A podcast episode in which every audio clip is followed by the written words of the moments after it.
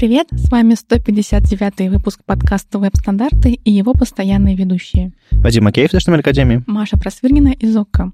В этом подкасте мы обсуждаем главные новости фронтенда за прошедшую неделю. Читайте новости в Твиттере, во Вконтакте, в Фейсбуке или в Телеграме. Все ссылки будут в описании. Сегодня у нас в гостях Сергей Рубанов из Экзанта. Расскажи о себе и откуда ты вообще взялся, мало того, что у нас в студии, так еще и в Питере. А, в Питере я оказался совершенно случайно, узнал, что происходит много событий разных, приехал их посетить, не все получилось посетить, некоторые получилось, некоторые нет. Вот я здесь на 11 дней, а вообще сам из города Орла, живу в основном в Москве, а, но часто бываю в других городах, странах. А, в Москве занимаюсь организацией BirжS и помогаю с организацией некоторых метапов, иногда конференций. А, сам езжу по разным конференциям в Европе. Я знаю людей, которые думают, что ты на Украине живешь. Ты там часто бываешь. Ну да, я на самом деле почти два месяца жил вот последним летом там.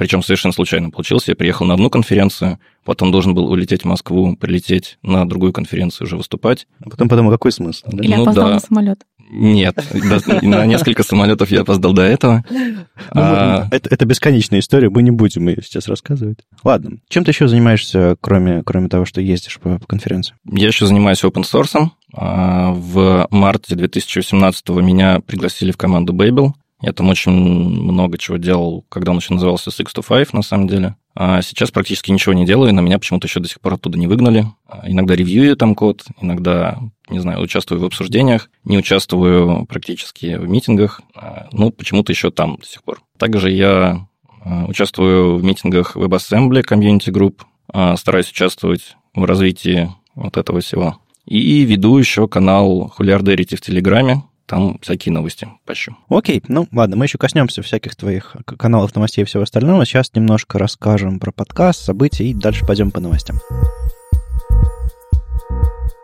У нас тут юбилей был. То есть выпуск-то у нас всего лишь 158 случился в прошлый раз, а так получилось, что 1 февраля исполнилось подкасту три года.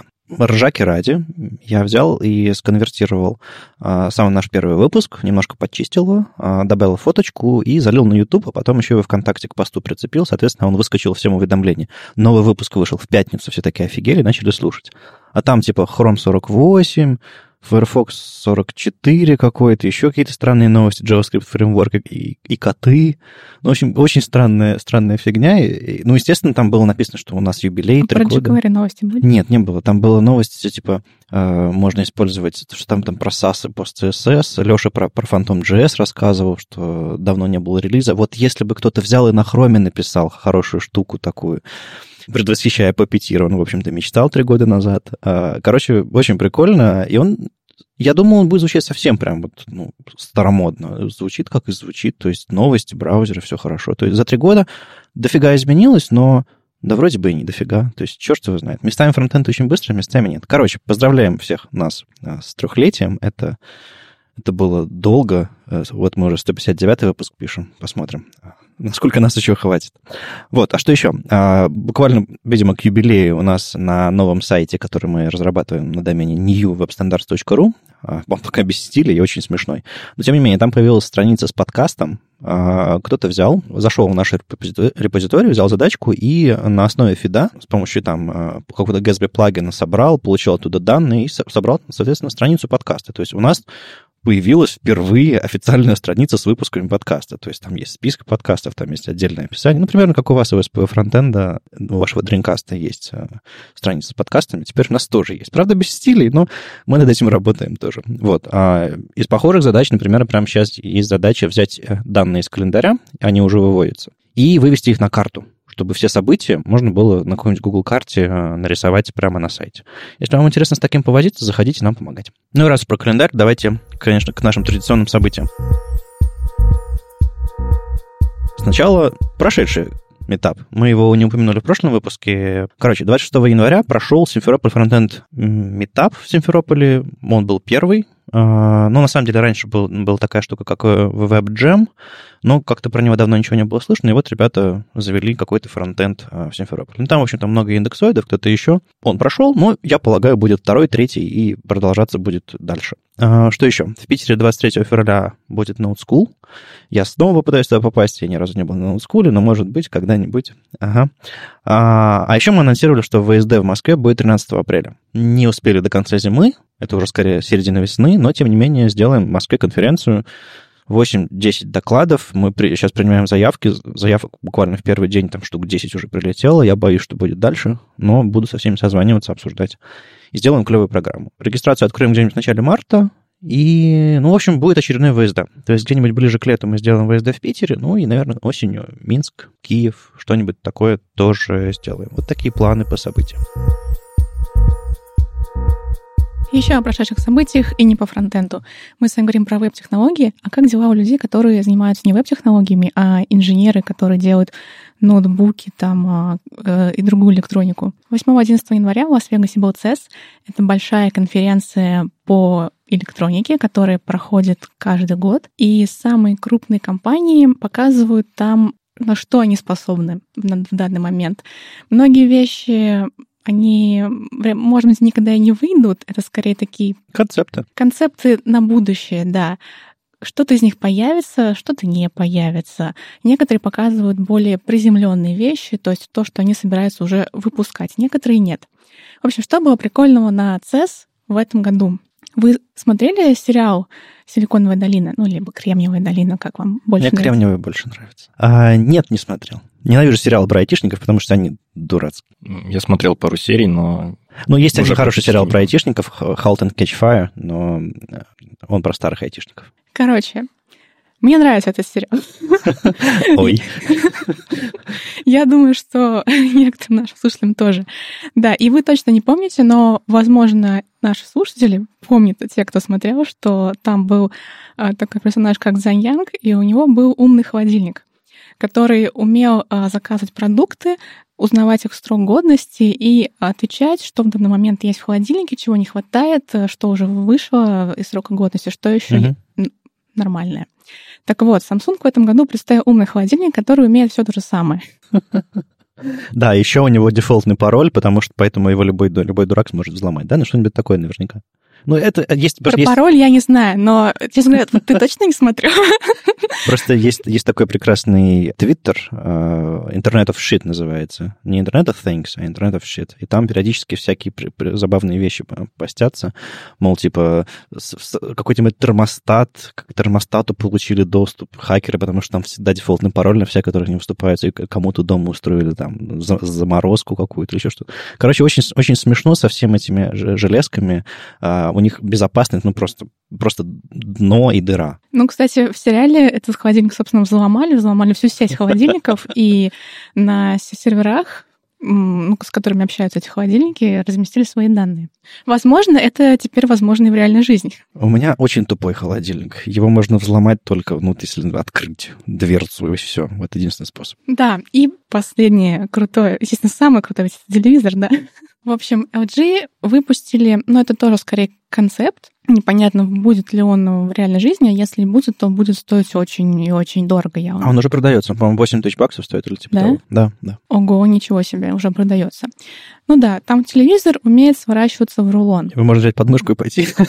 А, скорее нет, это выглядит, как у него есть подставка, и он может выдвигаться из этой подставки или сворачиваться обратно в нее.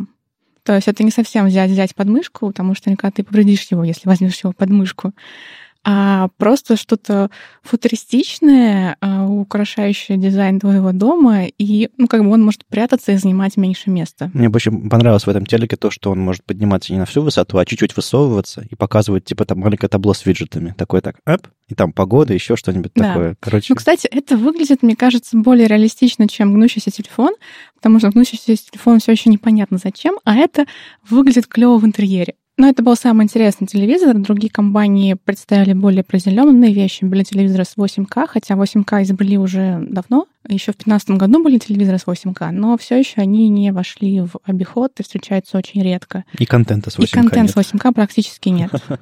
Даже, в общем-то, я не знаю ни одного, что есть на 8К. Ну и насчет телевизоров. А, Мы в ОКО ищем двоих JS-разработчиков. Правда, телевизорами будет заниматься только один из них. А второй что будет делать? Вебом. Сейчас а, компания вообще в целом очень сильно растет, появляется много людей. Мы сейчас тут сотрудничаем с Рамблером. И мы сейчас делаем мобильную версию сайта ОКО ТВ. И один разработчик нужен именно для веба, который поможет в том числе делать мобильную версию. Раньше ее не было вообще, был только десктоп. Так что верстка там, по сути, создается с нуля.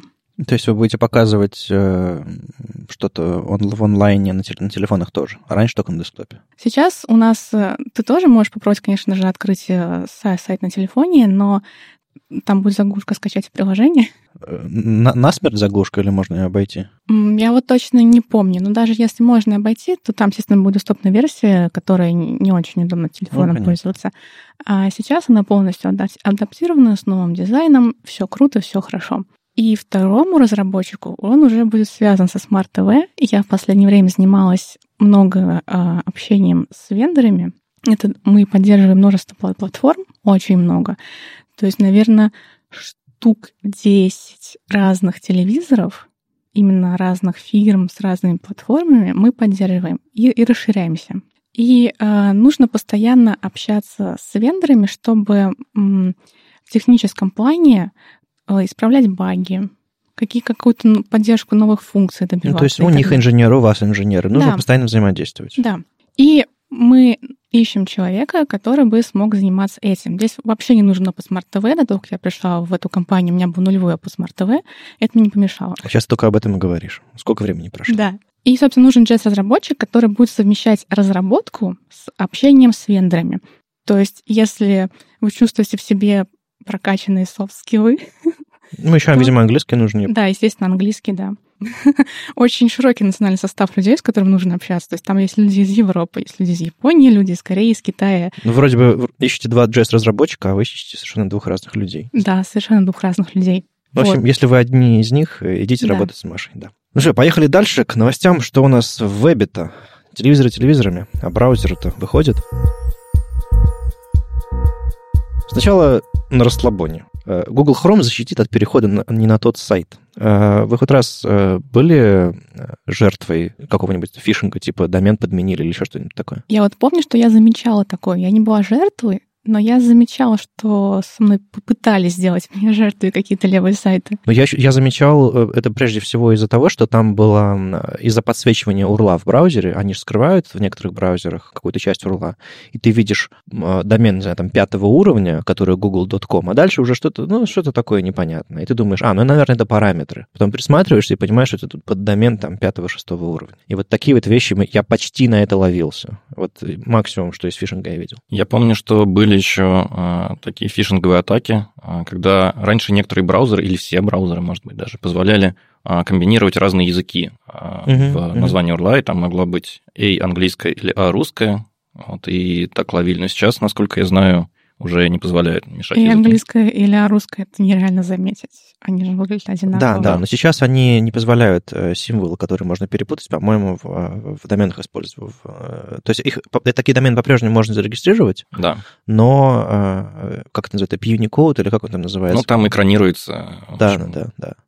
Ну, а сейчас вот Google, собственно, Chrome, по крайней мере, будет подсказывать, если вы пытаетесь ввести что-нибудь, не знаю, какой-нибудь Google, а вместо буквы О нолик, можете подумать, ой, какой смешной доменчик, а на самом деле это не Google. Ну, он... Я, я замечала вот как раз вместо О нолик, ну, вместо О нолик это очень заметно, например, там вместо CK или вместо KC, что-то вот такое я замечала. Мгм. Я, кстати, посмотрела, как это выглядит в Chrome Canary. В, обычном Chrome у меня не заработал, хотя у меня самая последняя версия. Ну, видимо, еще не вышел. А, ну, по идее, уже есть. Там тут просто нужно включить флаг, и в Chrome Canary тоже нужно включить флаг для этого. Мгм. И, ну, да, он загружает сайт, но сверху выскакивает плашка, что, возможно, вы хотели перейти на google.ru, а не на Google с ноликом. Ну, прикольно, мне кажется, хорошая фича, но она главное, чтобы они не форсили эту штуку, типа, ага, ты точно перешел на этот сайт. Не-не-не, я хочу именно вот на этот сайт. Может, я автор этого пиратского фишингового сайта. Но сейчас она выглядит очень нежно, ненавязчиво. Ну, вот, вот так, так и будем продолжать. Если потом будет еще а, модерирование с помощью пользователей, то будет еще Google, а, Google Bombing, вот этот, как в переводах бывает. Угу. Ну, посмотрим. Короче,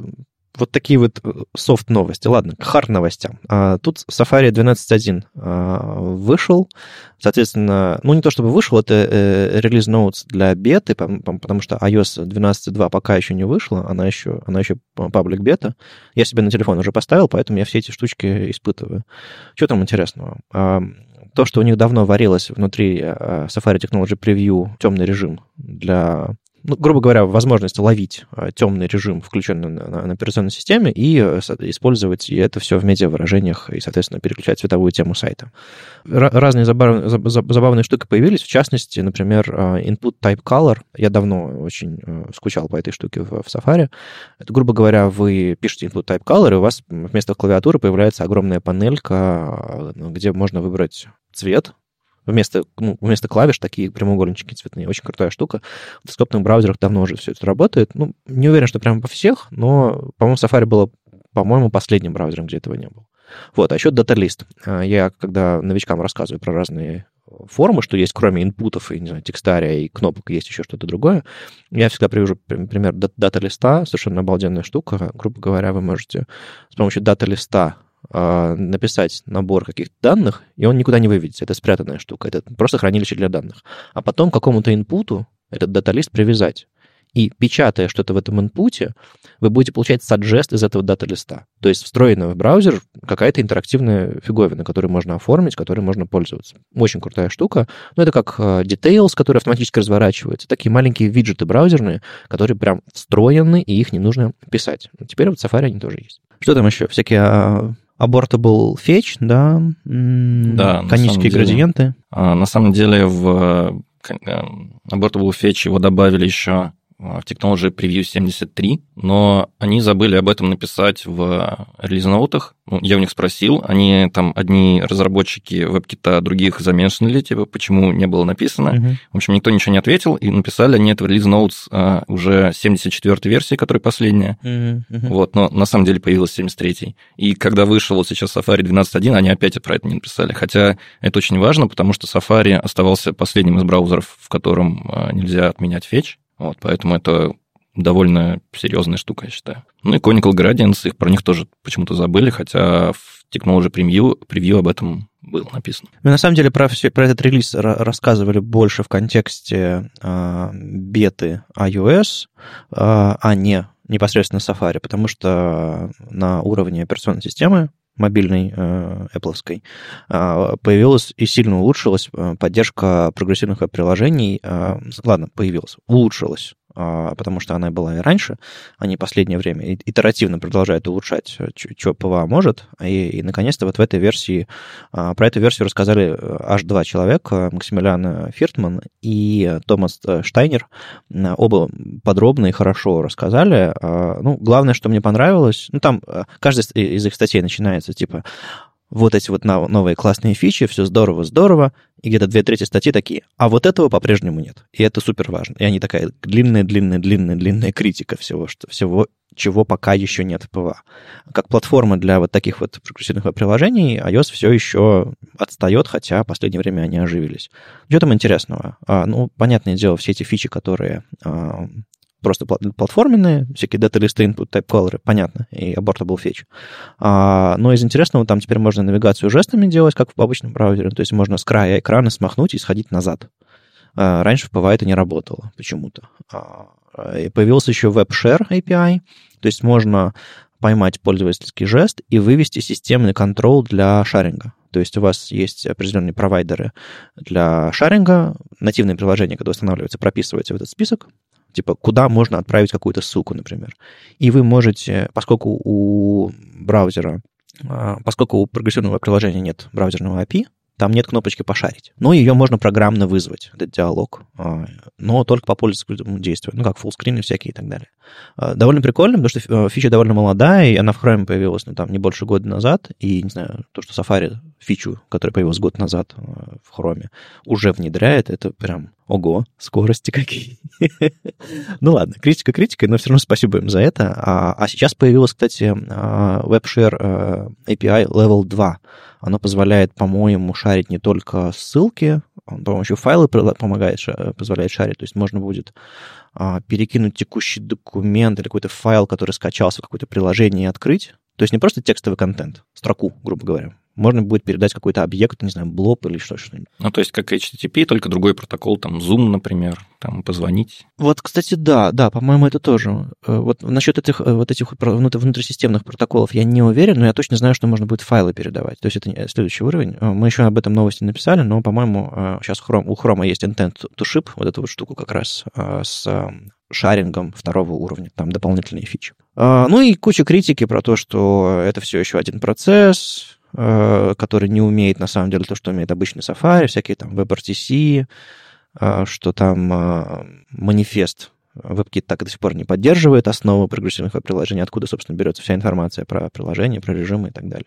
Он все еще в разработке. Ну и всякие пуши, бэкграунд-синки, лайфсайклы, универсальные ссылки. Ну, в общем, много-много-много-много чего такого крайне полезного для веб-приложений. Короче, много, много всякой критики. А огроменнейшая статья Максимилиана Фиртмана. Он, как обычно, держит в тонусе команду и Хрома, и, и Safari. Говорит хорошие вещи, а потом долго-долго тяжело критикует. Ну и они, естественно, стараются, я полагаю, чтобы Максимилиана э, полегче с ними. Ну и тот же самый Максимилиана, по-моему, одна из первых вещей, которые он, за которых он прозвучал несколько лет назад, он, по-моему, какой-то не device orientation или еще какой-то IP нашел в Safari, который был не задокументирован. Он где-то там расковырял его, раскопал, и на этой волне, по-моему, он написал там свои первые статьи, еще что-то. А, и он снова что-то раскопал. Chrome 62, который выходил, там была такая штука, как Trusted Web Activities. Не спрашивайте меня, что это такое, я до конца не врубаюсь на самом деле. Прямо вот так, чтобы хорошо рассказать. Есть видео Пита Лепажа на эту тему, но я до него, к сожалению, не добрался. Я знаю, э, к чему это в итоге приводит. А, он а, давно на эту штуку смотрел, за этим следил Максимилиана, и он заметил, что в 62-м хроме она вышла. Но нигде в релиз-ноутсах об этом не, раз, не сказано тоже. То есть не только Safari умеет факапить релиз-ноуты, а еще и Chrome, Chrome тоже. И в итоге выяснилось, что они до последнего момента не знали, включать это, не включать в релиз, а релиз-ноуты уже все подготовили, а потом решили включить. И, собственно, поэтому оно вошло, оно как будто бы не вошло. Короче, что это значит? Это значит, что теперь и об этом, опять же, нигде официально не сказано, видимо, они все еще готовят об этом материала, что теперь можно будет закинуть пустышку, оболочку а, приложения для Android в, в App Store, в Google Play, точнее, как у них называется, а, Google Play Store.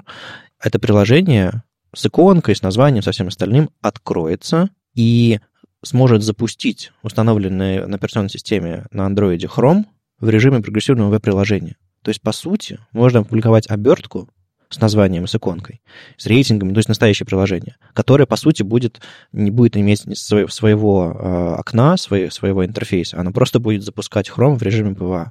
И э, в Chrome и в Android уже есть веб APK, но это совсем другая история. Это, по сути, ты берешь и запаковываешь внутрь своего а, приложения ресурсы и что-то загружаешь из интернета, ну, что ты э, запускаешь локально. А тут именно ты запускаешь прям отдельный инстанс того самого Chrome.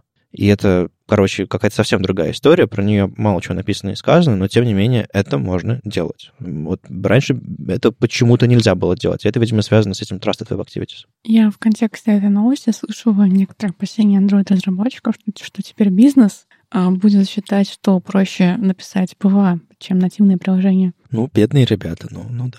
Ну, просто у меня такой вопрос. А светит ли когда-нибудь PWA стать таким же быстрым, как нативное приложение? Ну, как сказать, а, если ты делаешь приложения, которые издают звуки, то, в принципе, тебе скорость не нужна. Да, но все-таки, если говорить про бизнес-приложение, это, скорее всего, что-то более серьезное. Посмотри на какой-нибудь LinkedIn приложение mm. или, типа, приложение Твиттера. Там что-то очень серьезное. Ну, то есть 90% приложений можно написать на новых технологиях, и никто не заметит разницы. А вот для 10% приложений, наверное, да, use case для нативных приложений сохранится. То есть, если ты хочешь сделать какую-то супер э, э, игру, э, или хочешь какие-нибудь данные, или что-нибудь стримить, или какие-нибудь сложные данные рассчитывать, какой-нибудь VR, э, AR э, и так далее, да, есть use case для нативных приложений. Но мне кажется, большинство приложений можно переписать на вебе только так. Даже если не про игру, а, например, э, про мессенджер, про Facebook, что-нибудь, да, тоже про Twitter. Там наверняка э, это сложнее, чем нам кажется. Там наверняка множество разных состояний у этого приложения. Слушай, на самом деле я сейчас захожу на iOS в свой Facebook, открываю фейсбучное приложение, я пару раз пытался удалять, но, к сожалению, да, когда пишешь новости и какие-то, в общем, в соцсетях активно, не получается. Тем не менее, я открываю, где-то на втором-третьем уровне я уже проваливаюсь в WebView, который Facebook загружает. То есть все настройки Facebook, все вот эти вот какие-то сложные штуки, он, он, он это настолько, настолько э, это заячья нора, что Facebook уже не рендерит это нативно, он просто говорит, о, к черту, все, загружу как бы facebook.com э, во, во вьюшечке. То есть Facebook уже использует вьюшечку внутри себя, а приложение у него там 150 метров весит и работает медленно. То есть... Ну, может быть, это взаимоименно. Может, это Facebook такой, да? Да. Возможно. Приложение ВКонтакте весит гораздо меньше, насколько я помню. Ну да, и оно умеет гораздо меньше. А так в Фейсбуке, в приложении Фейсбука практически все, что может, может большой Фейсбук, можно сделать. А ВКонтачное оно такое, типа, «А, мы вам разрешим что-нибудь сделать или нет. А относительно производительности, мне кажется, что все-таки нативные приложения имеют неоспоримые пре- преимущества в плане того, что у них нет main thread а, в котором и рендеринг, и JavaScript исполняется, и все такое. Там очень много потоков, которые каждый занимается своим. В принципе, то есть и примитивность, примитивы синхронизации, какие-то близость к железу, оно дает ну, огромный выигрыш. Но при этом, насколько я помню, по этой же новости, в этом APK можно менять, э, мешать, точнее, а, и нативные какие-то возможности, и браузерные. Ну, пока, есть, так, пока ничего не понятно, что можно, но... Ну, вот, насколько я читал, вот это возможно. И... есть какой-то бридж сделать между нативным и... Да, то есть там можно WebView часть, как бы, ну, это получается не WebView, а полноценный Chrome, да, но mm-hmm. можно его интегрировать а, в приложение не на весь экран, допустим, а где-то часть. Uh-huh, uh-huh. Вот. И получается, что можно нативные возможности телефона, которых нет в WebAPI, тоже использовать таким образом и прокидывать. Вот. Но еще самая крутая штука, что мне кажется, вообще самое клевое в этих uh, TWA, не помню, как они шифруются. Trusted Web Activities. Trusted Web Activities. Это то, что из-за того, что это настоящий Chrome, такой же, как стоит в системе, там шерится сессии и кэш. Угу. То есть, если один раз был открыт какой-то сайт, а, просто из браузера, из Chrome, то он уже будет а, доступен а, офлайн из PWA, хотя вы PWA, может, первый раз установили. А, ну, то есть если там э, service worker э, был... Да. Ага. То есть там шарится сессия, состояние, кэши, все вместе шарится. Если вы залогинены в браузере, вы уже залогинены будете круто, в этом приложении. Круто, круто. Вот это очень ну, круто. Хотя раздражающая вещь, когда скачиваешь приложение, оно говорит, ну, залогиньтесь, например, через соцсеть. Ты жмешь на эту кнопочку, и тебе открывается вот эта вот вьюшка, где нужно ага. все заново вводить, ага. хотя ты уже залогинено в браузерах на ага. смартфоне. Вот это бесячая вещь. Ну, это про безопасность, скорее всего, потому что если приложение получает э, к твоему браузеру доступ ко всем кукам и так далее, это не очень хорошо. Но... Ну, хотя бы как-то прокинуть, я не знаю. Уже нет никаких возможностей. Наверное, есть. Но мне кажется, разработчики Facebook и прочие... Ой, вот этот встроенный фейсбучный браузер, Давайте продолжим ругать Facebook. А, вот этот встроенный фейсбучный браузер, они так не хотят, чтобы я выходил из приложения Facebook, что типа у них нет кнопки «Открыть в Safari», я долго ее ищу каждый раз, и чтобы скопировать ссылку, еще что-то такое, они прям такие меня хватают за плечи, за ноги, за руки, говорят, не уходи отсюда, оставайся с нами. Зачем тебе этот интернет? У тебя вот друзья котика запостили. Все, я закончил. В общем, да, интересно, что будет с безопасностью вот этих еще штук всех, потому что есть определенные сомнения, что все хорошо будет. Ну и тут один из главных примеров, примеров того, что происходит. А, есть приложение Google Maps Go, а, такое, ну, как Facebook Lite а, для стран третьего мира, где интернет дорогой. И вот есть Google карты Go, версия гугловская, которая, для которой необходим Chrome. То есть вы ставите приложение, а у нее как зависимость у этого приложения Chrome установлена на системе. Такие вот уже забавные системы. То есть NPM install Chrome, что-то типа того. Когда, когда, то есть скоро а, появится в App Store зависимости, чтобы, то есть поставьте наше легкое приложение, но для него установите парочку зависимостей. Package JSON для App Store. Нормально. А, но, тем не менее, это позволяет э, реиспользовать какие-то уже существующие движки системные. Прикольно. Иначе бы в каждом PWA стоял бы свой Chrome. Ну, как в электроне, да? Лол. А, короче, забавная штука. Я жду, когда наконец-то об этом расскажет а, Google официально, потому что Максимилиан, он, конечно, гиперактивен. Я не понимаю, почему они его еще не начали и не заткнули, почему они еще его не наняли и не заткнули. Потому что он много чего такого говорит, что от чего гуглерам неудобно, я думаю. Ты Но... первый раз забавно говорил. Не понимаю, о чем. Крутая штука, ждем подробностей. И обязательно подпишитесь на Максимилиана в Твиттере а, или просто где-нибудь на медиуме читайте, потому что совершенно крутейшие вещи делает. Как бы это такой э, настоящий PWA-police, а не наш общий знакомый. Поняла два человека, ты. Я тоже понял. Окей, едем дальше. Я помню, в одном из недавних выпусков веб-стандартов обсуждалось а, разнообразие браузеров а, и новость о переходе Edge на Chromium. Да мы почти в каждом выпуске вздыхаем, типа. Эх, да, жалко. но в том а, выпуске вы больше всего обсуждали. Больше всего вздыхали. Да, и основным конкурентом называли Firefox. Я помню, что меня тогда это вообще дико забомбило, потому что, ну, на самом деле понятно, что разработчики, они знают много браузеров, и, ну, чем они хороши, плохи, какие-то сильные, слабые места – но разработчики — это не пользователи конечных приложений. Конечные пользователи приложений вообще не знают, что такое Firefox. И тем более не знают, что у Firefox сколько там, три или четыре есть на мобильник разный фокус, еще что-то. Ну, у них много всяких сайт-проектов, общем, у них да, есть понятно. конкурирующие браузеры, и на самом деле на рынке мобильных устройств вообще, ну, Firefox никто не знает, что такое, ну, в целом. На десктопе как-то получше. Ну, у них и... есть браузер на андроиде, у которого есть хоть какая-то доля за счет пользователей, которые хотят э, один и тот же браузер и там, и там, э, имеется в виду на десктопе и на мобильном, соответственно. Э, это как, это как пользователи, простите, Edge на iOS. Ну да. Ну, потому что у них на Windows он есть. Они вроде бы и есть, а вроде бы они никому не нужны, потому что они денег не приносят, и на них никто не ориентируется. Ну, это, это скорее имиджевый проект, чтобы оставаться на мобильной платформе и иметь браузер. Ну, да, у меня бывший шеф, собственно, занимается, он менеджер проекта Firefox на Android, и как бы не то чтобы там много новостей про него в последнее время.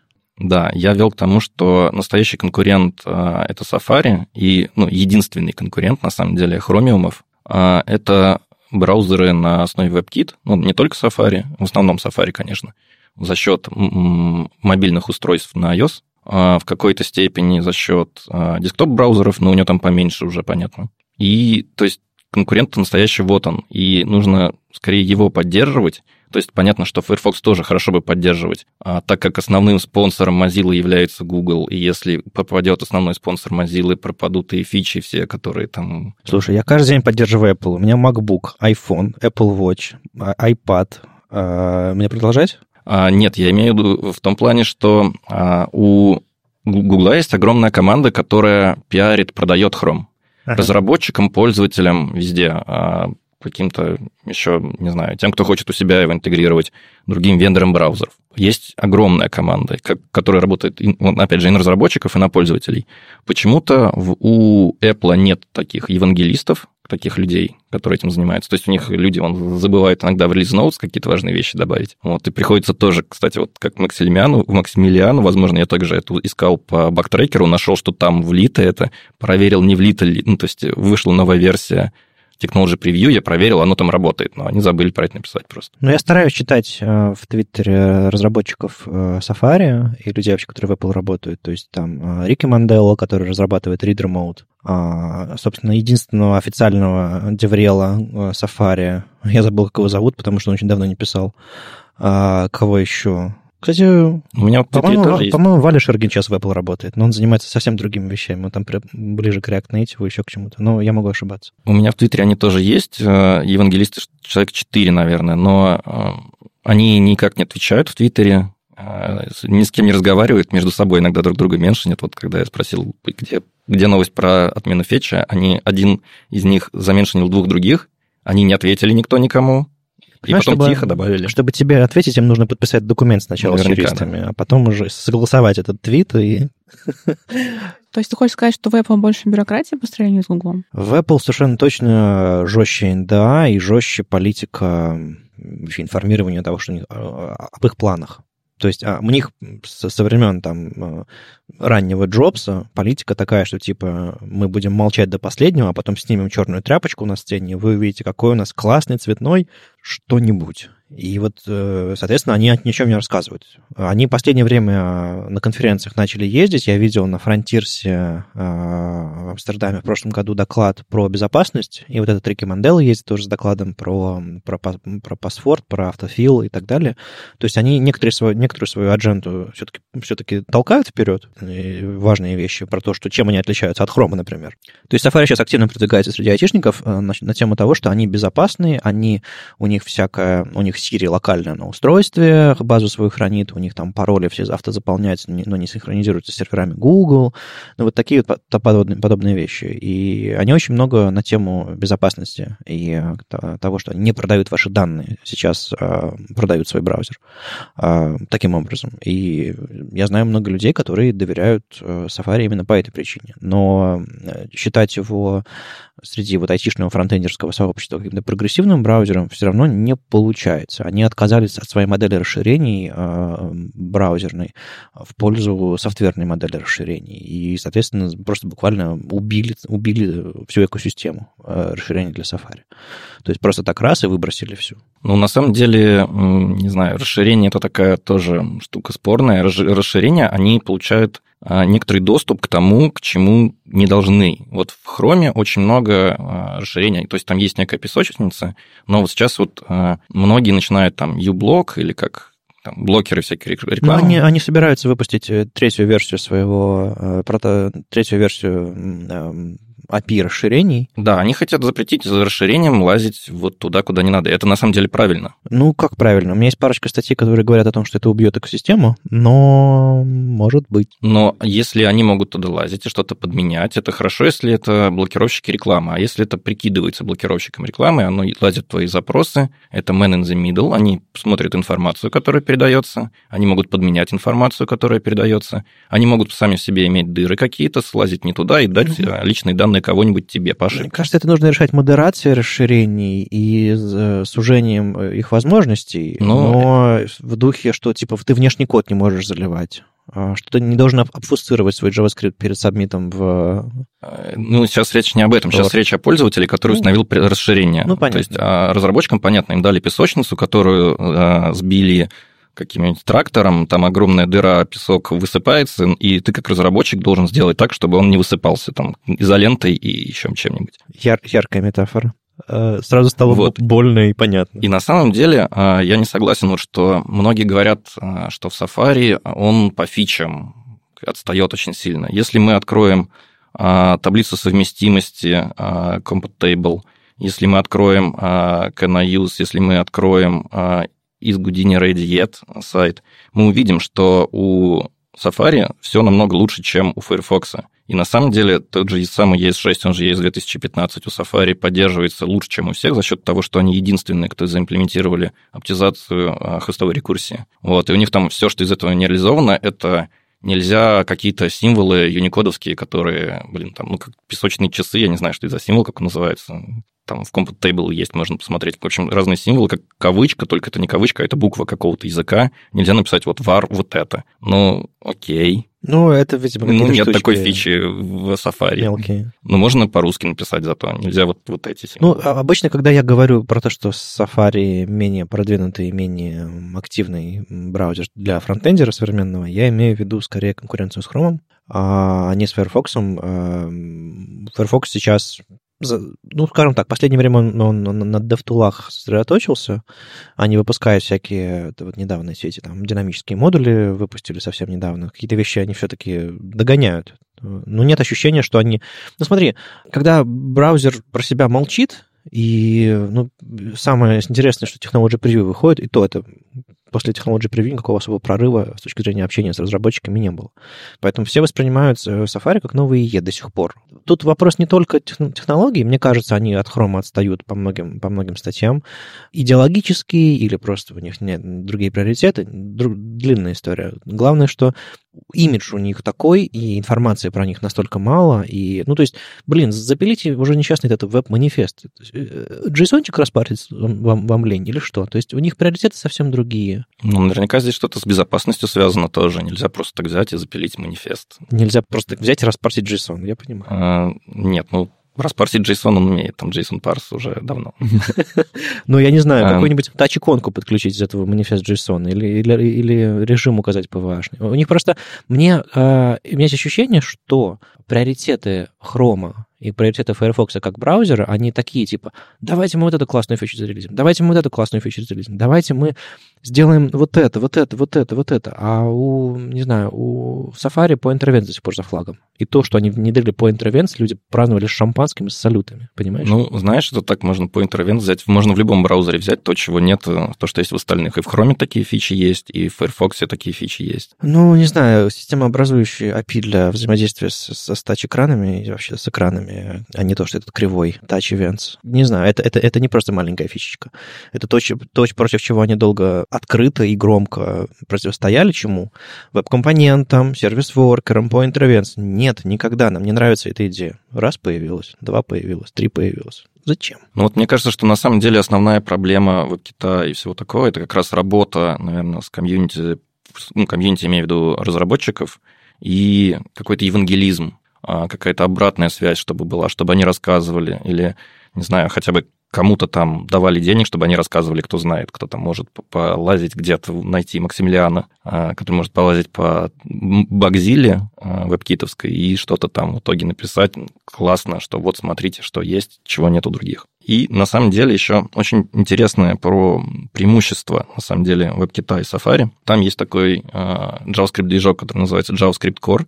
Все почему-то считают, ну не почему-то, а опять же потому, что у Гугла очень много продажников. Все считают, что V8 самый крутой, самый быстрый, нереально классный движок. Ну и на нем нода, в конце концов. Слушай, ну у меня есть наклейка с V8, а наклейка с э, JavaScript Core нет. У него даже логотипа нет, понимаешь? У него, по-моему, есть логотип. Но его никто не знает. Но его никто не знает, да. У меня тоже есть V8 как, наклейка. Как можно любить движок, у которого не, который не, на, не, не наклеен у тебя на ноутбуке? Мне Бенедикт Мойрер как-то подарил V8 наклейку, а я ему подарил Чакрокор наклейку.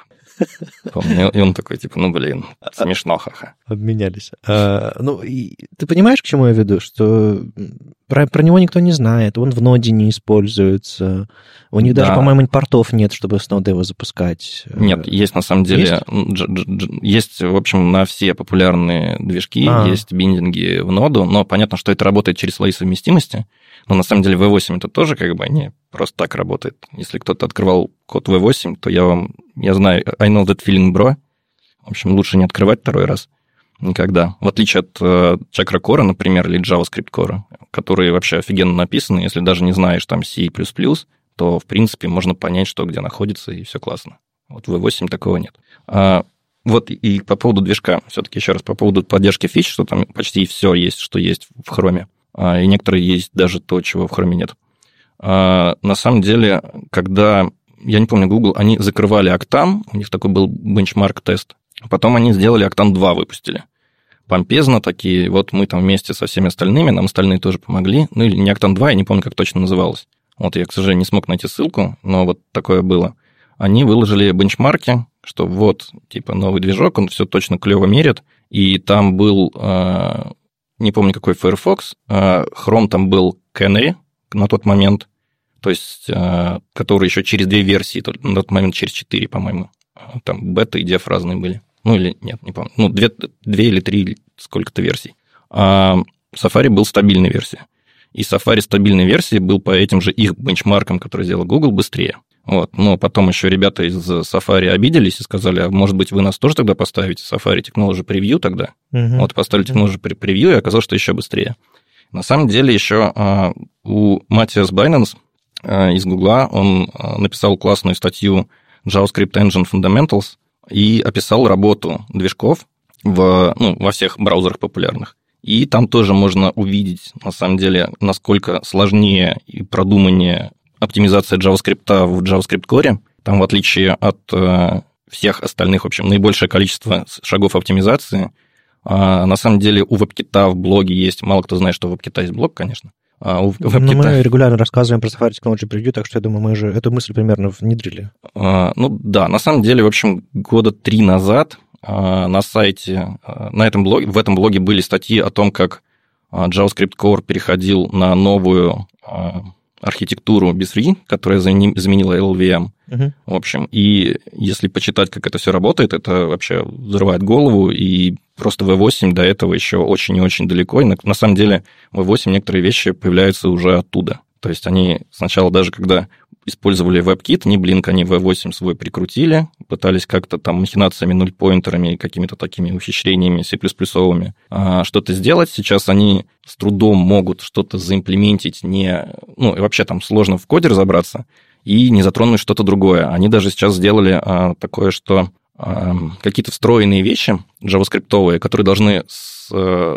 внешним миром, как бы с, натив, с нативщиной какой-то работать, они больше не пишутся на JavaScript, потому что там ну, сложно тоже это оптимизировать. Они сделали новый язык, который специально а, ну, используется в Java, э, в JIT-компиляторе. Uh-huh. Этот язык называется Torque. Вот. Э, про него мало кто знает, они почему-то особо про него не рассказывают, но доклады есть, можно найти на YouTube тоже от Гугла. Вот. Будет специальный язык, на котором будут пытаться вот это все распутать и сделать более понятно, как это сделать. В общем, какие-то встраиваемые, встраиваемые вещи будут на нем. Ну, если говорить про э, потроха, что движок написан хорошо, один другой хуже написан, другой лучше, это забавно, клево, но а, а, а нам-то чего с этого? Ну, в смысле, понятно что дело, что когда ты у тебя нода под рукой, и когда у тебя перед тобой свежее видео о том, что нового в V8, вот тут Матиас Байненс, как раз видео вышло буквально недавно с Фронтирса, где он рассказывал э, потроха V8 для JS-разработчиков. Я этот доклад видел, он прикольный. Даже я понял, понимаешь? Вот в такой ситуации, почему тебе нужно ценить, любить и вообще всячески э, заботиться про JS Core и Safari? Ну, потому что, во-первых, нужно знать, что есть что-то, что может быть или такого же уровня по крутизне, или даже круче, угу. чем то, что постоянно продают. Просто нет продажников таких. Вот я стараюсь где-то рассказывать в своем канале тоже, опять же, рассказывать про то, что вот есть какой-то альтернативной реальности, про которую никто не знает. Вот. Мне кажется, что это важно знать. Вообще, может быть, кто-то будет использовать, а, например, рендер-движки понадобится от браузера или JavaScript-движки. И можно подумать, прежде чем брать то, что берут все. Ну вот я смотрю на долю Safari в мире, она сейчас 15.23%. Это мобильные включаю? Это все вместе, и, и мобильный, и десктоп. И доля, кстати, растет. То есть она за последний год, ну, ну ладно, выросла на процент, но она не падает. И Chrome тоже растет, но, видимо, за счет, за счет UC браузера. Чего? Короче, там что-то на, на дне этого э, графика происходит, но Chrome продолжает э, пожирать рынок, но Safari при этом не падает. Это забавно. И давайте мы немножко про верстку все-таки поговорим. Тут было на неделе, во-первых, парад переводов. А буквально за один день а, вышло HTML, CSS, исчезающие точки входа, как работает position sticky, что нового в JavaScript 2019, мы до этого еще доберемся. И, в общем-то, э, все это а, Алена Батицкая перевела нам, и я немножко подредактировал, и все это опубликовали. Так что круто, переводов было много.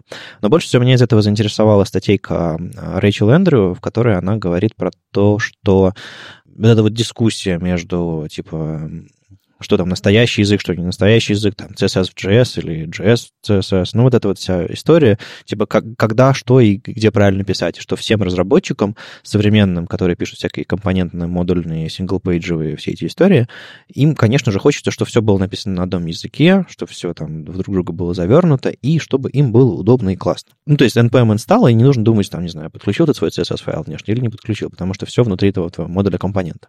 А Рэйчел говорит с другой стороны, стороны. А она говорит, что сейчас она за пару часов может обучить любого человека, как ему открыть index HTML, подключить там или тут же написать style CSS, и он сделает свою страницу. А чтобы обучить нулевого человека сделать вот эту вот современную, а, современную всю эту а, сложность в виде single page а и всякого окружения, ему нужно в, в computer science курс взять какой-то. А, ну, ладно. неправда, не, не надо про компьютер сайенс. Ну ладно, ладно. Я имею в виду, что нужно врубиться, что такое NPM и Node.js и зависимости, модульность, разные фреймворки, разные движки, как, где что писать, что, не знаю, ты, то, что, то, что JSX, это не, это, не, это не HTML, это просто такой сахар вокруг всего этого и так далее. Какие-то синтаксисы, TypeScript, постпроцессоры и все-все-все остальное, и, и это абсолютно невозможно повышает уровень входа в это все. Да, но на самом деле, то есть действительно порог входа высокий из-за того, что нужно очень много всего знать и сразу то есть держать это в голове не в том, что инструменты сложные, возможно, а вот именно из-за того, что знать нужно много, очень много. Нельзя просто взять и стартануть. Ну и а, она, она в конце вздыхает, мол, типа, если бы я в свои 22 увидела вот этот вот стек, я бы никогда не стала веб-разработчиком. И если бы я, на, сидя в редакции газеты, в которой я проходил практику на журфаке, если бы я увидел, э, если бы мне сказали, ну, просто запиши, запусти NPM install, и все запустится. Чего? Сказал бы я. Я бы, я бы был несчастным журналистом, и я теперь счастливый фронтендер. То есть я знаю очень многих людей без технического образования, без э, навыков программирования, ну, я, например, которые не попали бы в отрасль и не принесли бы в нее свои знания, опыт, еще что-то такое, э, взгляд свой другой, или просто не наполнили бы э, голодающий рынок специалистами, которые могут делать интерфейсы. Если бы э, на первом месте стояло, типа, программировать умеешь? Нет. Ну, извини, иди продавцом в магазине работать. Не хочу обидеть продавцов в магазине, но тем не менее. Менее квалифицированная работа. Что в итоге получается? Мы сейчас очень сильно усложнили отрасль, и все хотим JS-программистов для того, чтобы кнопочки верстать. Потому что раньше кнопочку можно было сверстать, просто вставив кнопочку и оформив его стилем, а теперь нужно npm install кнопочка делать. А, и разбираться в модульности и прочих всяких ну, потоках данных. Честно говоря, это похоже на мысли опытных людей о том, как э, раньше трава была зеленее, а сейчас не очень. Потому что, ну, блин, отрасль развивается, а, чтобы, например, стать Java-программистом, тебе тоже нужно знать программирование. Чтобы обучить модель, в Data Science, тебе нужно уметь программировать и знать компьютер сайенс гораздо больше, чем здесь. Да, отрасль развивается, усложняется, поэтому знать нужно больше. И... А то, что все те же самые вещи, практически все те же самые вещи, ну, чтобы опубликовать сайт в интернет, не нужно программировать. О, я не без не сказал, что... То есть опубликовать сайт в интернет, это может быть э, для того, кто вообще ну, как, не, нет, не знает, а это просто, сложнее, чем просто сейчас, на JavaScript Просто сейчас сделать. лендинги пишут на технологиях, которые нужны для того, чтобы Gmail сделать, пишут лендинги. Вот в чем дело. Я имею в виду, ну, уровень сложности. То есть Create React Apt какой-нибудь становится дефолтом для статических сайтов э, или, или, или просто для, для, для сайтов визиток. А, и чтобы сделать сайт-визитку себе, тебе нужно изучить простите, все-таки компьютер сайенс. А раньше для этого нужно было просто пару тегов поставить и стиль написать. Ну, на самом деле, в этой же статье я вижу, что здесь написано, что вот, раньше у нас были точки входа, и можно было на HTML и CSS поменять свою страничку на MySpace, а сейчас люди берут Facebook, и там загружают картинки, и у них все готово. Вот отстой. То есть, Вообще. А, ну, речь все-таки про... нужно понять, э, нужно проще делать точки входа или проще точки входа, но как я считаю, вот не, ну тут, э, тут еще мысль про инди-веб, что мы отдаем весь наш контент и отдаем все наше на платформе которая завтра говорит, а послезавтра мы, мы запрещаем фото, публиковать фотографии котов, только собак, поэтому мы, мы все ваши фотографии удалим. Ну, или типа того. Насчет лендингов, у нас лендинги мы не пишем, в смысле, наша команда. Вообще у нас их пишут дизайнеры, которые не используют Create React App. Они, скорее всего, не смогут и не знают, как его использовать, а используют как раз-таки просто статику. То есть как лендинги пишут с помощью Create React App, так до сих пор лендинги пишут и просто с использованием HTML и CSS. И я не думаю, что индустрия в этом виновата. Ну, речь идет о том, что практически во всех дискуссиях, практически во всех вакансиях то, что сейчас звучит на поверхности, программирование как навык номер один. То есть ты пишешь на, на языке программирования, ты разбираешься в современной экосистеме, и только тогда ты получаешь доступ к созданию современных э, интерфейсов. Но это не так.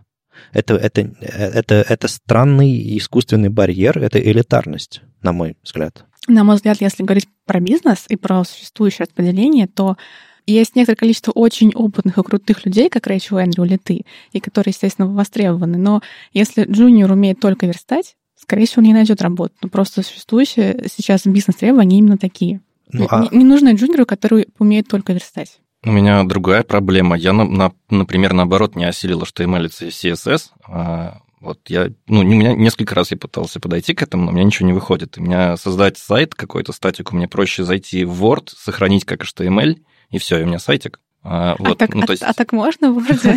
Да.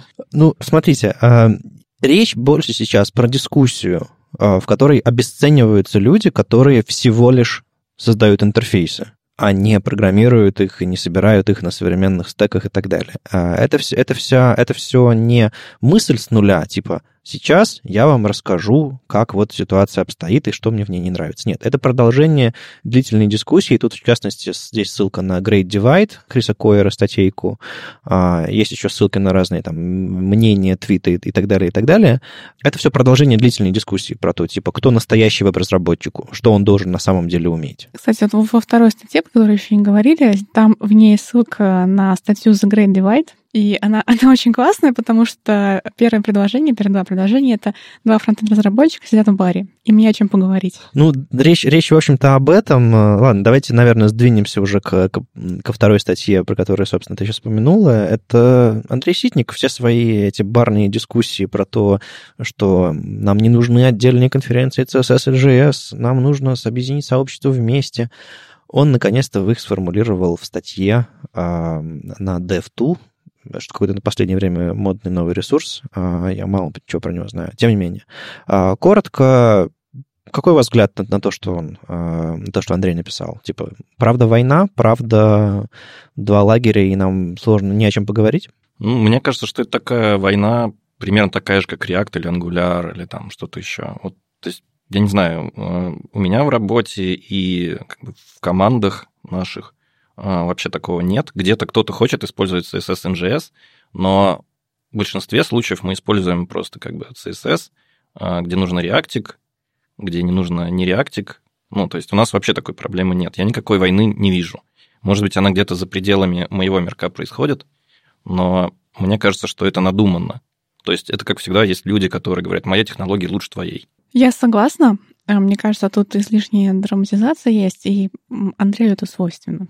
Он немного драма Квин, я, я понимаю. Тем не менее, идея это интересная в том смысле, что я вижу, продолжая мысль э, Рэйчел с предыдущей статьи, что формируются два лагеря.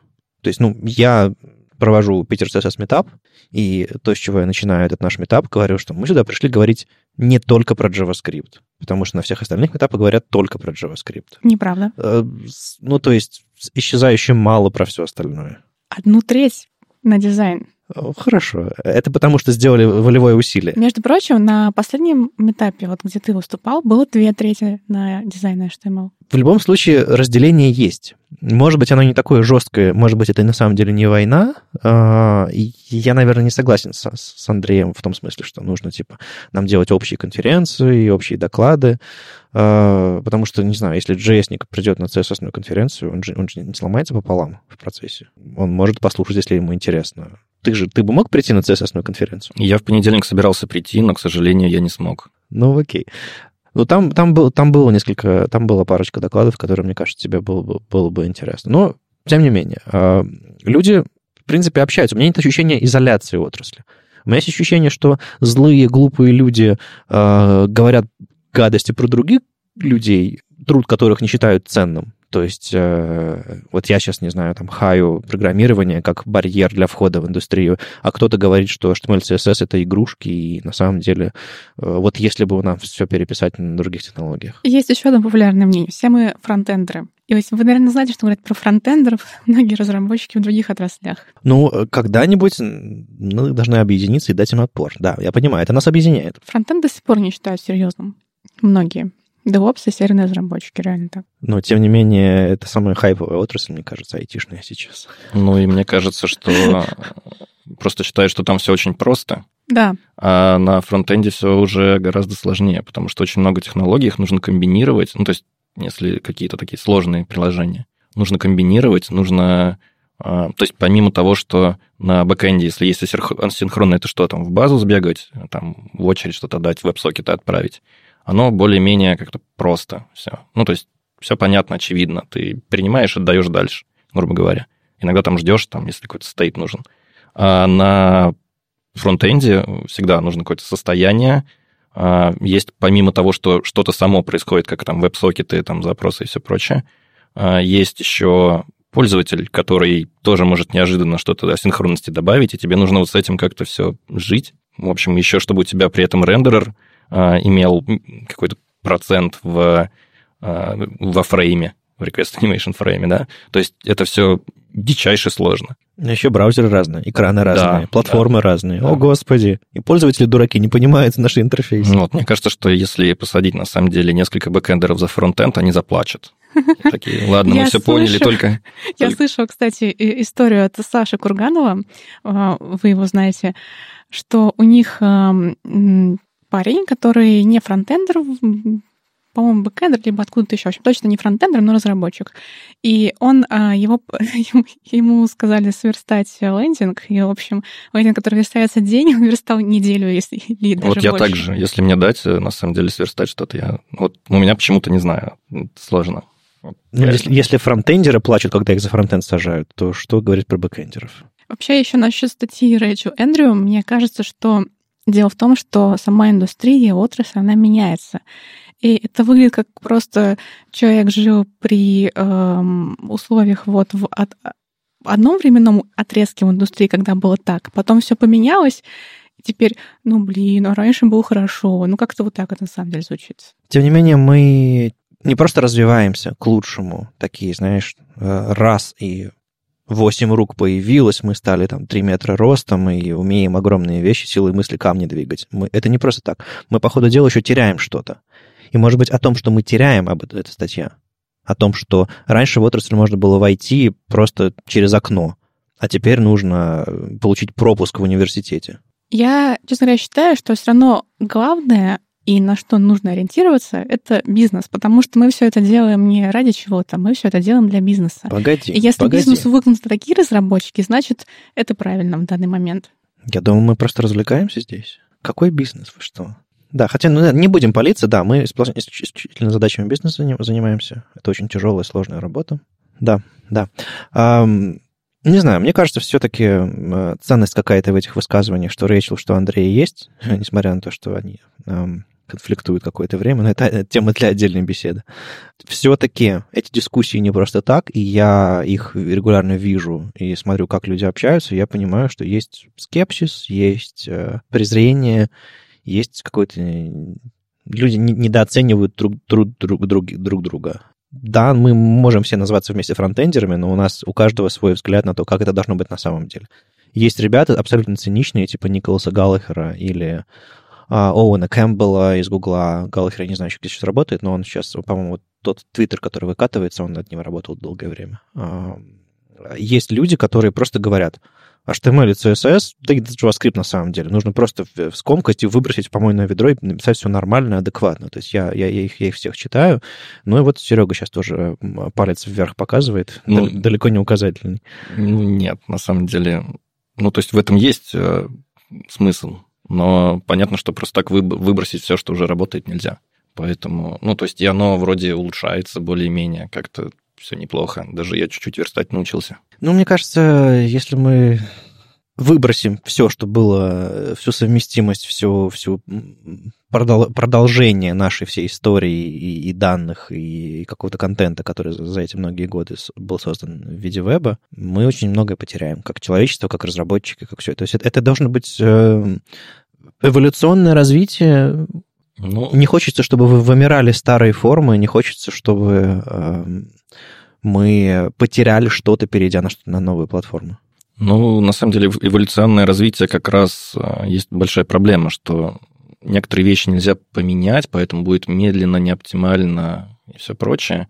Поэтому сейчас как раз а, пытаются продвинуть параллельно, чтобы работало и старое, и что-то новое делать. Тот же самый WebAssembly – а сейчас а, WebGL тот же самый убирает, вместо него делает WebGPU, угу. потому что WebGL это ну, сделан на основе OpenGL, который абстракция, там очень много чего происходит как бы внутри ну, нативных модулей, как бы там есть, так скажем, рантайм такой свой, где не оптимально все делается, хотя можно было бы делать на железе.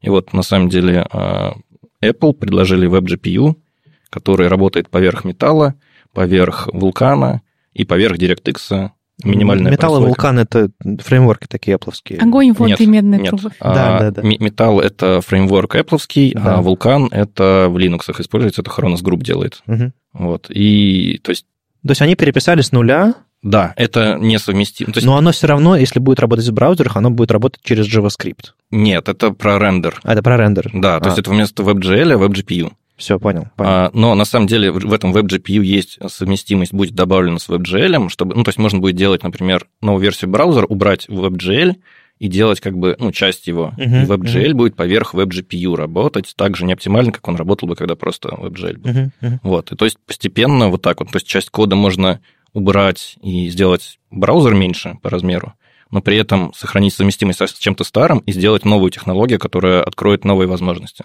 Ну, мы двигаемся небольшими шагами, мы не пытаемся... Даже если мы что-то выбрасываем, мы придумываем совместимые или какие-то бриджи, или порты, или там Ну да, я вот к или тому, что полифилы. на самом деле оно примерно... Ну, то есть и эволюция есть определенная, и параллельно развивается медленно, чтобы не сделать ошибок каких-то. Если накосячить, как в JavaScript, да, который там за 10 дней написали, то потом сложно его развивать. Но если говорить про бизнес, вот про то, что ты говорил, Маша, а, к сожалению, бизнес — это а, вещь абсолютно бесчеловечная, жестокая, и а, она не...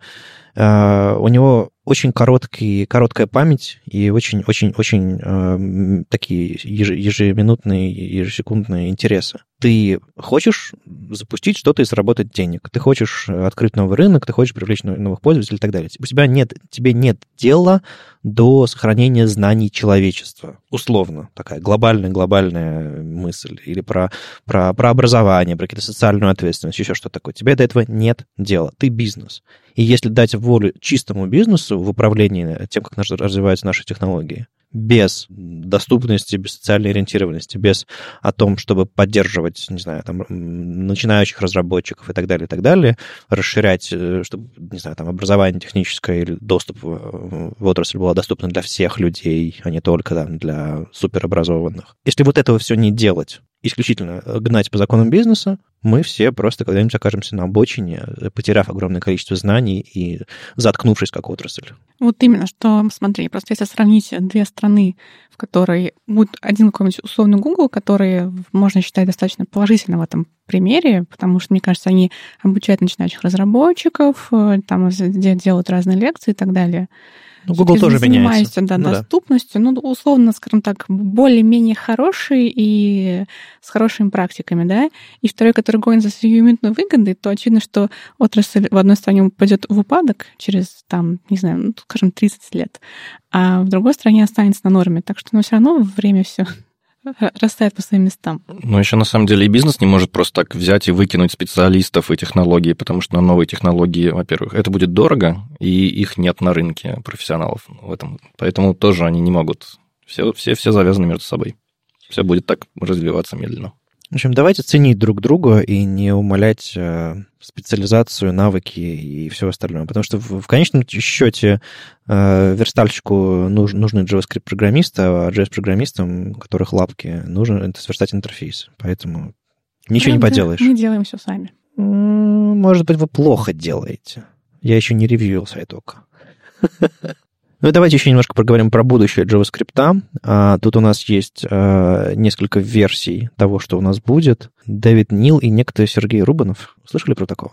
А еще Аксель Раушмайер написал про будущее JavaScript забавную штучку. А, давайте посмотрим. В общем, у нас вышел новый перевод э, Дэвида Нила, что оно в JavaScript 2019. Я бы не сказал, что он какой-то прям э, прорывной или еще что-то такое. Просто люди периодически отряхивают, э, отряхиваются такие, думают, так-так, так-так. Что у нас нового было в JavaScript? Потому что идет постоянный поток нов- новинок из, эм- из ECMAScript. Э, кто-то что-то про какие-то пропозы рассказывает, а теперь нужно сделать какой-нибудь срез и врубиться, что у нас такого нового, нового клевого. И тут, естественно, есть, э, собственно, сама история как эти возможности в JavaScript появляются, всякие стейджи, и, собственно, тот самый ECMAScript 2019 и все эти возможности, которые там типа на четвертом этапе и некоторые на третьем этапе находятся. Там, изменения в классах JavaScript, то, на что больше всего ругались наши читатели во ВКонтакте, на эту решеточку в начале. Вам как? Мне кажется, мы уже обсуждали разок. Про приватные свойства? Да-да-да-да. Ну, я как-то в Radio.js высказал свое мнение, что, ну, в принципе, можно и без них жить, вообще без приватных свойств, uh-huh. в принципе, и использовать, если очень надо, в TypeScript это.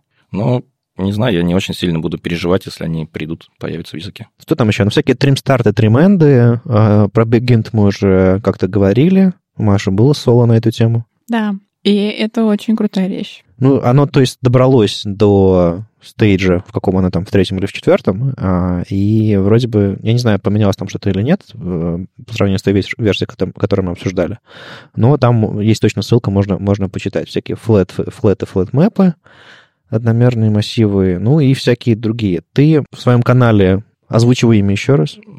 А, канал называется Хулиардерити. Хулиардерити. Тоже рассказывал про будущие новинки э, ECMAScript 2019, и ты хочешь дополнить то, что э, Нил написал, или у тебя есть какие-то другие взгляды? На самом деле дополнить и немножко исправить, потому что статья вышла, как я понимаю, недавно, но еще до последней встречи комитета 39, 22 января э, Нил написал про нее. Да, а встреча технического комитета происходила с 29 по 31 января.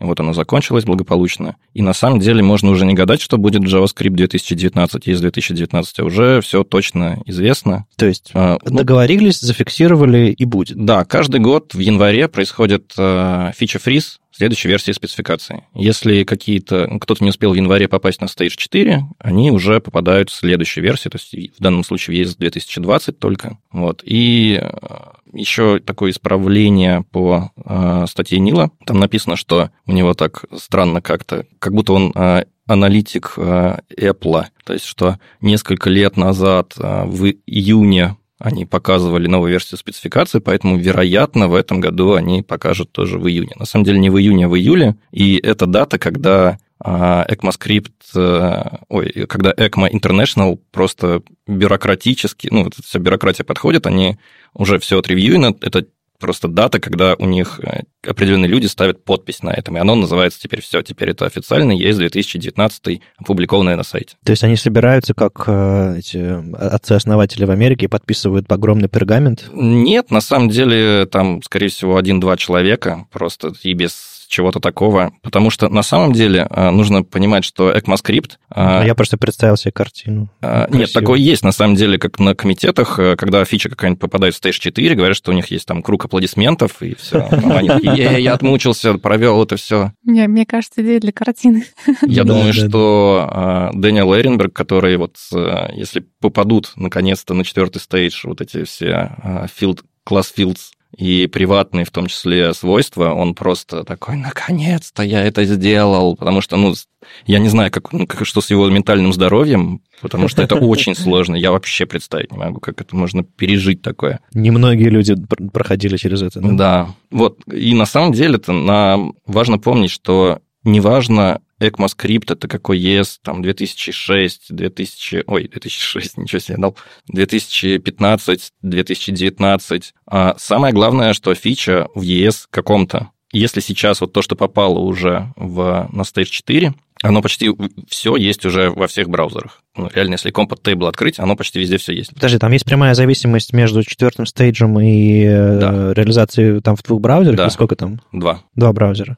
Ну, то есть сейчас у нас из активных движков, которые, которые что-то имеют какой-то смысл, у нас есть их три, да, JavaScript? Да, SpiderMonkey, V8 и JavaScript Core. JS Core. То есть... Не, на самом деле Chakra Core тоже еще жив, и он будет поддерживаться, потому что у Microsoft есть заказчики, которые используют его, и вроде как еще Edge, там пару версий или сколько-то там, одна как минимум, точно-то выйдет еще. Ну, 18 по-моему, она... А, нет, она уже вышла на стабильную. Ну, да, 19 какая-то. Наверное, 19 Окей, то есть у нас есть три независимых JS-движка, и ты хочешь... Хорошо, четыре. А, и мне, мне сложно про Edge теперь уже говорить. Ну, там вот недавно пару фич новых влили тоже из 2019, и WebAssembly поддержку улучшили. Ну, это понятно, но все равно каждый раз, когда звучит, меня болит немножко на сердце. А, тем не менее, а, три с половиной движка JavaScript, и э, весь этот ES 2019 уже там есть? Да, практически, ну, то есть большая часть фич есть уже везде. Норм, норм. А, быстро двигаемся. Тут а, вышла статья на Хаваре, кстати, которая рассказывает про фичи в ES9 и ES10. Ну, речь исключительно про нейминг. Uh-huh. Люди до сих пор цепляются за нейминг ECMAScript 6, и, и там еще в комментариях предлагают формулу. Ну, это же легко посчитать. Э, э, берете по формуле там n плюс чего-то там, высчитываете. Это, если это ES 2019, значит, это ES10, по-моему. Да? Не знаю. А, в общем, нужно прибавить 2009. Неважно. Давайте, давайте оставим это нашим пытливым слушателям. Посчитать правильную, правильную версию старого наименования. И нам, может быть, даже посоветуем перестать называть ES10 и так далее. Давайте по годам называть, ну, на самом деле, можно вообще не называть, что это есть в ECMAScript фича или нет. Чаще всего а, бывало такое, что какие-то фичи меняли, как раз ES6, он же ES 2015, сделали некоторые breaking changes, которые находятся в спецификации в Annex и приложение. Вот, там есть некоторые изменения, но они не супер значительные. А то есть постфактум после подписания кровью в кабинете они Нет, потом... это вместе, вместе с ES6 при, при, А, то есть во, время принятия. Да, то есть mm-hmm. это breaking changes, которые обещали, что которых не будет. Вот. На самом деле ES 2019 тоже знаменателен тем, что там одна фича, которая ломает тоже интернет. Есть такая. А, это array прототип а, flat, да. полифил которого использовали давно у себя charts, а, highcharts.js. Highcharts, это, знаю такое, да, да. и у них есть что-то там связанное с осями, которые используют тоже, они прописывают flat в прототип, и он работает не так, как это работает в спецификации, но когда, а, в общем, это узнали, уже было выкачано в стабильном хроме, потом подумали такой, ну, highcharts, ну, ладно, там где-то ось немножко сломается, ну, и выкатили. Так что нам все обещают, что не могут ломать JavaScript, и ломают. Слушай, ну мы еще долго с этим, с этим будем бороться, э, с, со всеми этими с прототипными штуками, которые в старых библиотеках есть. В общем, да, э, если интересно подробно прочитать про то, что попало в ES 2019, то можно прийти на канал. Произнеси еще раз название. Хулиардерити, но это сложно написать. это спенглиш, то есть а, по-английски это читалось бы Джулиардерити. Я всегда так читала. Но а, так как это первая часть на а, испанском, то это читается как «х». Очень okay. прикольно, кстати, в Испании на метапах, когда они называют не JavaScript, а JavaScript. JavaScript. Это так близко, потому что как у нас, когда JavaScript, и у них JavaScript так мило. А, ну раз уже началась ржака, давайте мы поговорим про последнюю штучку. Э, Равзан Кальман опубликовал снипет, ну, простой такой, AMG, name, атрибут name, get element by ID, а потом берет и документ get element by ID вызывает, а он типа is not a function. Та-да! Я даже проверила это в браузере, когда увидела. И да, это так. Э, ну, кстати, а вы не знаете, документ all в браузерах еще где-то спрятан? Или он, эм, он раньше, он раньше, по-моему, фича, он раньше не детектился как фича, но раб, работал, если его использовать. Была такая мера совместимости. Э, это до сих пор есть. Он, по-моему, используется. Э, ну, то есть... То есть его можно запустить? Да, но если ты напишешь документ all, он вернет undefined. Ага. Но в какой... Э, то есть код с использованием документола, по идее, ломаться не должен? Да, если... Э, ну, то есть, если сделать if document all, например, ага. проверять, то это будет как if undefined. Ага. А если написать document all и в скобках что-то вызвать, то это вызовется. Фантастика. Ну, совместимость. Вот это вот тоже какая-то старая история про совместимость. Я, честно говоря, не помню ее причин для ее появления, честно говоря. Интернет Explorer использовал. Да, то есть наимы, они становились... Как это вообще работало? Зачем это работало? Никто не знает. Нужна какая-то какая адская археология в этом месте. Но, тем не менее. Э, в общем, Мне кажется, нужно Алексея Швайку спросить. Да, я думаю, я думаю, Алексей сейчас дозвонится к нам эфир. В общем, если вы задаете name какому-то объекту, а потом... Я, я надеюсь, что никто такого не делает. Просто давайте так, совет, э, э, совет, совет профессионала. Не используйте атрибут name. Наверное. А, кстати, если в input, input задать такой name, а не просто IMG, у input уже name используется, когда у, у форм. Input, name, для того, чтобы данные mm-hmm. на сервер отправлять. Маша, проверяй. Инпутом такого нет. Ну вот. А, стоп, секундочку. Не, не, так не. хотелось. Погоди. Сейчас еще одна более точная проверка. Я переживаю, Маша. Ты тянешь мои нервы. Не, нормально работает. То есть э, такой, у картинок такое проки, прокидывается почему-то. Ну, возможно, просто у тегов можно тоже проверить, но у картинок с картинками точно работает, с инпутом все нормально. Вот если я, я не знаю, можно вообще писать div name? Это для чего атрибут Да не для чего. Ну, в смысле, когда-то это было что-то такое... Ну, неймы использовались для, для якорей в ссылках, а неймы использовались... Да, я вот когда погуглила, я нагуглила про якори в ссылках. Да, да, да. То есть раньше вместо айдишников писали «а, name пустой», и он являлся э, целью для... А, так вот, если он являлся типа целью для айдишника, может быть... Слушай, с дивом тоже нормально, только с MG такое есть. Ну, видимо, какая-то какая байда для совместимости. Весело жили. Не только трава была зеленая, но еще и звери опасные в лесу. С вами был 159 выпуск подкаста «Веб-стандарты» и его постоянные ведущие. Вадим Акеев из HTML Академии. Маша Просвирнина из ОКО. И сегодня у нас в гостях был Сережа Рубанов из Экзанты. Спасибо, что добрался до нас. Приезжай в наш э, солнечный Петербург еще. Спасибо, что пригласили. Обязательно приеду. Слушайте нас в любом приложении для подкастов, на YouTube, во Вконтакте. И не забывайте ставить оценки и писать отзывы. Это помогает нам продолжать. Если вам нравится, что мы делаем, поддержите нас на Патреоне. Ссылки будут в описании. Услышимся на следующей неделе. Пока. Пока. Пока.